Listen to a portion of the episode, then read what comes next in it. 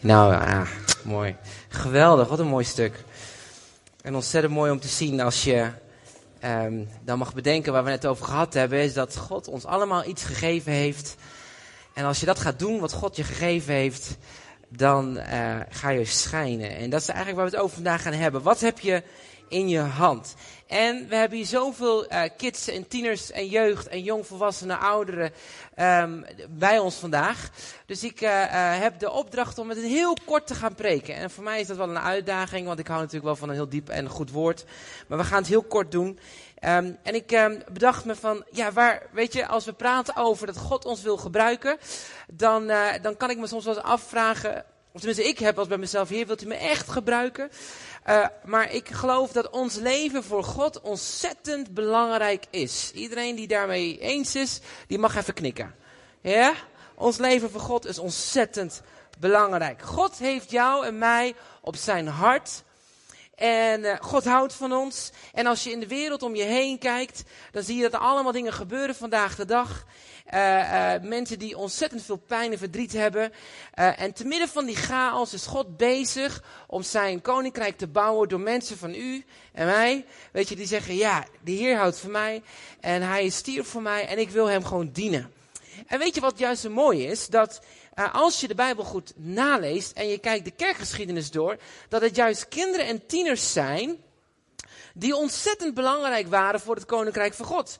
Namelijk dat deze levensfase gebruikt werd in de geschiedenis uh, om verandering te brengen in de maatschappij als ooit tevoren. Deze levensfase is bedoeld om Jezus wederkomst te, uh, te verspoedigen.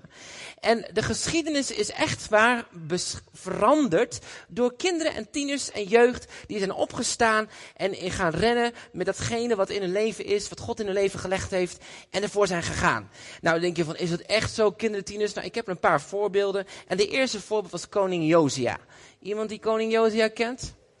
Wij kennen hem natuurlijk niet persoonlijk, maar vanuit de Bijbel. Een jongetje van acht jaar oud, die koning werd over Israël. Nou moet je voorstellen dat je acht jaar bent en koning wordt. Dat is nogal wat. Uh, maar hij begon op zijn 16-jarige leeftijd God ernstig te zoeken. En uh, toen hij 20 jaar oud was, begon hij alle afgoden in, in zijn land weg te doen. En uh, hij begon het woord van God weer te pakken in zijn leven. En de Bijbel zegt in twee koningen dat er was nooit eerder zo'n koning geweest in heel Israël die zo overtuigd God ging volgen en zijn leven radicaal voor God ging inzetten, waardoor de hele land tot verandering kwam. Wow, acht jaar. Super. Uh, koningin Esther, ook zo'n mooi voorbeeld. Een, een tiener, pre-tiener, ze was ongeveer 12, 13, 14, die in een land een koningin werd. Een meisje die uh, bij haar oom opgroeide, eigenlijk een, een, soort vluchteling. En vervolgens dan gaat trouwen met de koning. En haar leven wordt gebruikt om een heel volk te redden. En zo waren er veel meer. Koning Joas op zevenjarige leeftijd. Samuel die als kind Gods stem verstond. David die als tiener Goliath versloeg. Daniel die aan het hof van de koning begon te functioneren. En de beste adviseur werd voor, de hele, voor het hele rijk. Het dienstmeisje van de Aman. Een klein dienstmeisje die op een gegeven moment gebruikt wordt door God om een held aan te raken en te bemoedigen en hem op het juiste pad te brengen. De jongen met vijf broden en twee visjes. Timotheus, Titus, ga zo maar door. Dus God wil kinderen, tieners, jeugd gebruiken. En iedereen zegt, goed zo, levers, dat is belangrijk. Daar hebben we, in de pocket. Dus daarom vinden we kinderen en tieners zo ontzettend belangrijk in ons midden. En doen we er alles op alles aan om te groeien als gezinnen, naar gezonde gezinnen, maar ook samen te groeien als gemeente, dat we de kinderen erbij trekken. En niet alleen maar in eigen kinderdienst te sturen, maar ook zo vandaag in de old generations waar we samen God willen ontdekken. En ja, ze mogen leuk kleuren. En ja, ze mogen rondrennen. Maar ze mogen ook gaan pakken wat God wil zeggen. Amen? Maar dat doen ze hoor. Ze luisteren. Ze kijken naar ons. Misschien niet op de manier waarop wij dat doen als volwassenen. Maar we rekenen maar dat zij meenemen. Mijn kinderen die... Uh, ik weet nog heel goed, het is een leuk, leuk iets, een kleine anekdote. Mijn uh, kinderen die, uh, die houden van heel veel muziek. Als ze zitten, dan zitten ze alleen maar te luisteren. En, en, en Victor ging een aantal weken geleden, of maanden geleden, heeft het liedje geïntroduceerd in ons midden. Leef Zutphen, leef vandaag. Ken je dat nog, levers? Ja. En weet je wat zo leuk is? Mijn kinderen die zingen elke keer op de minst rare momenten, zingen ze, leef we leef vandaag. En vanochtend zong Jessie, net aan het opruimen was, leef we leef vandaag. God gebruikt kinderen, maar niet, op de, niet in de context zoals wij als volwassenen gebruikt worden. Kinderen aanbidden God op andere manieren dan dat wij als volwassenen dat zouden doen. Maar wij geven ruimte aan deze kinderen. Nou, ik hoor je al denken, gebruikt God alleen maar kinderen? God gebruikt toch ook volwassenen? Kijk naar uh, Paulus, kijk naar Abraham, kijk naar Noach en zijn gezin, kijk naar de apostelen. En het antwoord is natuurlijk, ja, God gebruikt ook volwassenen. Alleen hij gebruikt volwassenen op een andere manier dan kinderen, tieners en opa's en oma's. Jong en oud worden gebruikt door God. En dat is eigenlijk het eerste punt wat ik wil geven. Is dat God wil met jou en mij samenwerken. God heeft zijn hart klopt voor deze wereld. Zijn hart klopt voor u, voor mij. En hij wil dat zijn koninkrijk realiteit wordt vandaag de dag. En daar wil hij jou voor gebruiken. En daarom heeft hij zijn geest uitgestort op alle generaties. Op de kinderen, op de tieners, op de jongvolwassenen, op de singles, op de ouders en op de grootouders. God wil elke generatie gebruiken voor zijn koninkrijk. En het gaat er eigenlijk helemaal niet om of je heel goed bent, maar dat je gewoon beschikbaar bent. Want de Bijbel staat vol met voorbeelden van mensen die uh, heel goed door God gebruikt werden, geweldige dingen deden, maar flink op een bek vielen vervolgens. Ja, echt waar.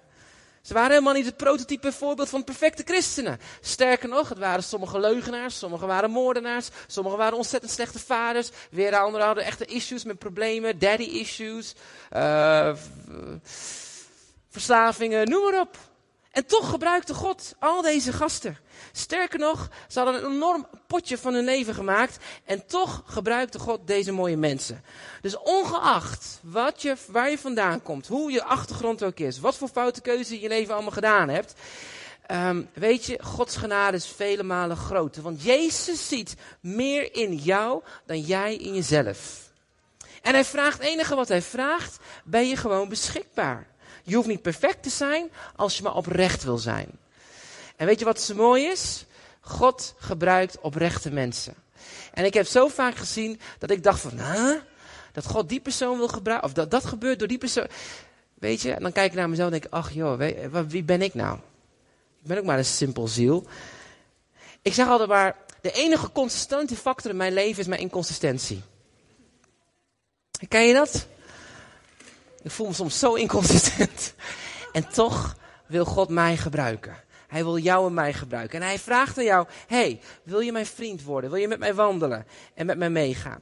Het tweede wat ik je mee wil geven is: God gebruikt hetgene, dat hebben we net geleerd, wat in je hand ligt. Mozes had een staf. En God wil door die staf wonderen en tekenen doen. Niet die staf is interessant, maar God gebruikt hetgene wat in Mozes hand lag.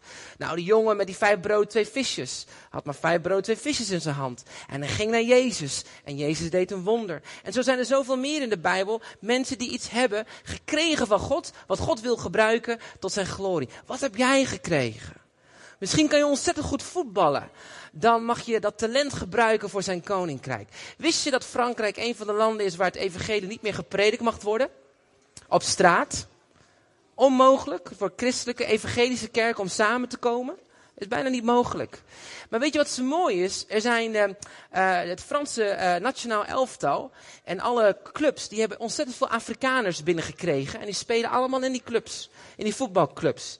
En al die, uh, je mag ook niet evangeliseren, je mag ook niet vertellen over Jezus. Maar deze voetballers gebruiken hun voetbal om te vertellen over Jezus. Elke getuigenis, elke goal die ze maken, elk doelpunt die ze scoren, gebruiken zij om God de eer te geven. En het is algemeen bekend in Frankrijk dat deze Afrikaanse spelers christenen zijn. Amen? God gebruikt voetbal. Iemand die denkt, yes, God gebruikt ook Ajax. Andere mensen denken, nou, liever Feyenoord. Uh, als je goed bent in dansen, dat zag je net, dan wil God je gebruiken met je dans. Als je goed bent in bakken, dan moet je opgeven voor heel Holland bakt. En zorgen dat je de mooiste taarten maakt en de glorie geeft aan de Heer. Want God wil dat wat je hebt gekregen, dat je het gaat gebruiken om andere mensen te zegenen. Als je verstand hebt van financiën, gebruik dat gewoon voor Gods koninkrijk. Zorg dat je gewoon mee gaat doen. En dat je je mensen gaat helpen om financieel gezond te raken. Als je goed om kan gaan met kinderen, gebruik dat talent. Wat heb je in je hand? Maar gebruik dat voor God. Nou, sommige mensen zullen zeggen, nou joh, ik kan niet bakken, ik kan niet dansen, ik heb niet zo'n tekentalent. Het enige wat ik kan is een beetje organiseren. Ik kan misschien nog wel een beetje goed schoonmaken. Ik kan op zich met kinderen overheen gaan, maar voor de rest ook niet heel veel. Ik ben wel goed in het gewoon zitten op een bankje met een kopje koffie. Nou, doe dat vrouw. Ga lekker zitten op een bankje met een kopje koffie. En gebruik dat voor de Heer. Want je zult ontdekken dat je de meest mooie gesprekken hebt als je gewoon zit op een bankje met een kopje koffie. Zeg waar. Ik hou van reizen. Ik vind het heerlijk om te reizen. Ik heb de voorrecht om straks in over, uh, in over een paar dagen naar Zuid-Afrika te gaan om een aantal kerken op te zoeken en te, uh, les te geven in een aantal gemeentes in Johannesburg en in Durban. Maar ik vind het leuke van het reizen dat je naast iemand zit. en dan moet je 18 uur in het vliegtuig. Naast iemand. De perfecte moment om te praten over het leven met iemand. Die kan namelijk niet weg. Dat is toch zo? Geweldig. Ik heb hele mooie gesprekken gehad. Dus gebruik het moment waar je bent. En gebruik hetgeen wat God in je hart gelegd heeft. Om voor de Heer, uh, ja, door de heen te, uh, te gebruiken. Weet je, God wil jou uh, gebruiken om een ander te zegenen. Maar het belangrijkste is dat je zelf nooit gaat vergelijken. Het zagen we net ook in het dramenstukje. God ziet jou, heeft jou unieke talenten en gaven gegeven. En dat moet je gewoon gebruiken. Dan moet je niet gaan vergelijken met andere mensen. Maar Nederlanders zijn er heel goed in. We gaan vergelijken. Ja, maar ik kan dat niet. Nou, laat maar die ander maar doen. Nee, juist niet. Weet je, sommige uh, Hollandse uh, uh, mensen bij ons in de gemeente in Almelo, die zeggen, ja, maar ik kan niet zo goed koken als die Indische zusters. Die spreken allemaal Indonesisch eten na. Ik kan alleen maar stampot. Joh, gebruik die stampot nou. Heel veel mensen vinden stampot lekker. Ja, toch? Vooral Indo's. goed. Het zit hem erin dat, ehm, het zit hem niet in dat je een soort superchristen moet zijn. Het zit hem erin dat je je leven in een heel normale setting gewoon leeft. En dat op je werk, op school, onderweg, waar je ook gaat, dat datgene wat je doet, dat je het doet om met God, om God te eren. Om God blij te maken, hem vreugde te brengen. En het mooie is, als je dan een ander gaat zegenen met het simpele wat jij hebt gekregen, dan ga je ook meer groeien. Dat is echt zo. Je gaat meer groeien. En sommige mensen zeggen, ja, maar John, ik heb het vroeger gedaan en dat ging eigenlijk niet zo heel goed. Was geen succes. Ik werd een beetje teleurgesteld, want ja, ik voelde me afgewezen als mensen het niet helemaal accepteren. Maar weet je wat? Laat je verleden nou niet je keuzes beïnvloeden van vandaag. Ben gewoon lekker weer opnieuw. Gebruik datgene wat God in je hart gelegd heeft. Laatste puntje wat ik wil maken zit. Wat je hebt ontvangen van God, geeft God altijd met een reden. Namelijk om weer door te geven. Als je een mooie auto hebt gekregen, niet een vijf zitten, maar een zeven zitten. Zorg ervoor dat je andere mensen gaat meenemen. Gebruik die auto om een ander te zegenen. Ben je gezegend met een mooi huis? Zorg dat je mensen een onderdak gaat geven. Heb je een hele grote rijke tafel gekregen waar je een lekkere maaltijd kan hebben? Zorg dat je mensen uitnodigt. Datgene wat je krijgt, geef dat door aan een ander. Want dat maakt dat de wereld ziet, wow, wacht even, dit zijn christenen. In de kerkgeschiedenis is een voorbeeldje van een, een artiest die op een gegeven moment een meme speler die tot geloof kwam. Het was ongeveer 500 na Christus. En het verhaal was dat deze jonge man, die uh, ja, meme spelen in die tijd, toneel spelen in die tijd, dat was echt werelds. Want er gebeurden allerlei dingen op het podium, van afgodenverering tot noem maar op. Dat, dat deed je niet als christen daar in die tijd. Dus uh, die christen die werd uh, eigenlijk min of meer opgedragen om te stoppen met zijn meme spelen. Nou dacht de jongen, ja, als ik ga stoppen met meme spelen, dan uh, verlies ik mijn inkomsten. Hoe moet ik dan leven? Dus hij dacht, ik begin een toneelschool. Maar ja, dat was toch niet helemaal het. Want je gaat mensen op, ja, trainen, toneelschool. Ze hadden nog niet helemaal begrepen dat je ook op een andere manier met meme om kon gaan. Dus ze hadden weer tegen die jongeman gezegd, joh, je moet stoppen met meme spelen. Maar nu had hij een probleem, want ja, hoe moet hij nou aan eten komen? En toen op een gegeven moment kwam dus de voorganger van de kerk, de dominee van die kerk, die kwam bij elkaar en zei, jongens, wat moeten we nou doen? Hoe gaan we deze jonge mannen helpen? Dus ze schreven een brief naar iemand anders toe. En deze kerkvader die schreef weer een brief terug. En die zei, neem deze jongen op in jouw gezin, in jouw gemeente. Zorg voor hem. Geef hem een maaltijd. Onderhoud in zijn levensvoorziening. Neem hem mee, zodat hij kan leren en kan groeien en dat hij deel kan worden van het lichaam. En weet je wat zo mooi was? Doordat de gemeente ging zorg dragen voor deze jonge man, op een goede manier, werd hij weer een zegen voor de gemeente. Maar ook de mensen om hem heen begonnen te kijken van, ho, we gaan zo gaan christenen om met mensen die werkloos zijn. Toen op een gegeven moment een pestuitbraak was, in die tijd, en dat gebeurde heel vaak, dan gingen mensen snel dood. Maar weet je wat zo mooi was? Iedereen die uh, verhuisden, zeg maar, als er een pest was, weg uit het dorp en gingen ergens anders wonen. Maar de eerste christenen, die gingen terug het dorp in en gingen wonen tijdens de mensen die ziek waren. En ze begonnen het leven te delen met deze mensen. Wat je hebt, deel dat uit. Geef dat door. En ik geloof dat het tijd is dat wij als kerk in actie mogen komen. Dat we niet meer langer op de bank blijven zitten. Weet je, heel vaak zijn we een soort supporters hè, van een voetbalvereniging. We zitten mooi op de tribune, dan hebben we kritiek op de speler, we hebben de kritiek op verdediger. Ik heb er heel goed in hoor, ik heb heel veel verstand van voetbal, ik heb altijd kritiek. En dan kijken we naar de trainer en zeggen, joh, die trainer moet gewoon aan de kant, want we hebben verloren. Weg met die man. Of we hebben kritiek op de club. club. Maar ik geloof niet dat wij een kerk voetbalsupporters nodig heeft, maar dat een kerk geloof uh, medebouwers hebben. Ik geloof in mensen die niet aan de zijkant zitten en roepen dat iets religieus is uh, of dat iets moet veranderen, terwijl de persoon zichzelf niet verbindt met de ander en niet het hart zoekt van een ander.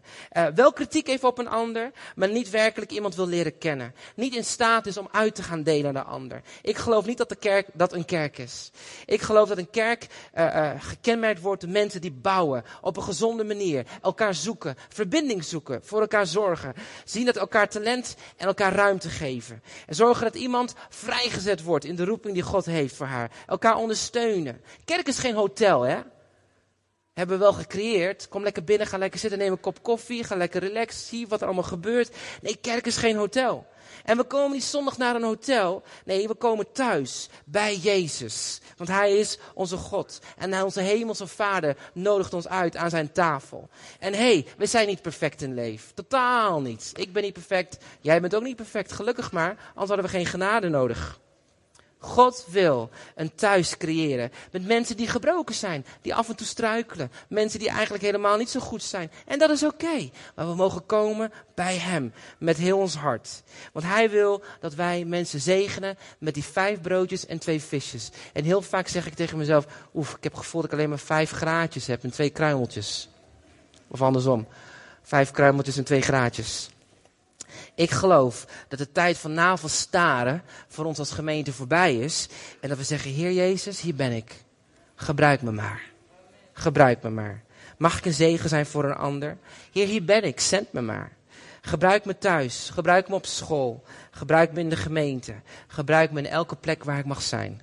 Zodat ik uw zegen mag verspreiden. En dat uw koninkrijk zichtbaar wordt in mijn leven en door mijn leven heen. Amen. Zullen we onze ogen sluiten? Dat was tien minuten, hè? Goed, hè? Nee hoor, ietsjes meer. Vader, dank u wel voor dat u ons allemaal, als het ware, een staf in ons handen hebt gegeven. Een staf waarin we, uh, ja, waar u nu uitdaagt om datgene wat in ons leven gelegd hebt, om te gebruiken voor de mensen om ons heen. Heer, waarom zouden we dat doen? Heer Jezus, als we echt begrijpen wat u gedaan hebt aan het kruis voor ons uw genade, uw liefde. Dat u al van ons hield, zelfs toen we nog zondaren waren. En helemaal niet aan u dachten. Toen we van u wegliepen. Dat u zei, ik hou van je. En ik roep je bij naam, kom bij mij. En toen we ingingen op uw uitnodiging. Heer, totaal niet perfect. Helemaal niet leven, helemaal kant en klaar, knip en klaar. Nee, helemaal niet. Heer, gewoon gebroken zoals we soms zijn. En u roept ons om te komen bij u. En dat we mogen genieten van de vriendschap met u. Te mogen weten dat, Heer, dat u een vriend voor ons bent. Die ons hart kent. Die ons leven wil geven. Heer, en dat u in die vriendschap ons laat zien wat ware redding is. Dat u onze redder bent. Dat u ons gered hebt van de zonde en van de dood. En dat we daarom mogen kiezen voor vriendschap met u. Kiezen om te leven, Heer, voor u. En dat we ook in die, vanuit dat perspectief, Heer, als we weten dat u de redder bent, dat u ook de Heer bent van ons leven. U bent de Heer van ons leven. Zo, u hebt zeggenspraak in ons leven. En dat kan alleen als we u vertrouwen. Als we weten hoeveel u van ons houdt. Zo, Heer, ik dank u wel, Heer, voor uw liefde. Ik dank u wel, Heer, dat u zegt: Ik heb je een staf gegeven in je hand. Niet om jezelf te verrijken, maar om te laten zien hoe goed ik ben. De glorie die ik, je, die ik heb, die wil ik in jou leggen, zodat jij die mag gaan uitstralen en uitdelen aan andere mensen. Dank u wel, Heer, voor uw liefde en uw trouw. In Jezus' naam. Amen.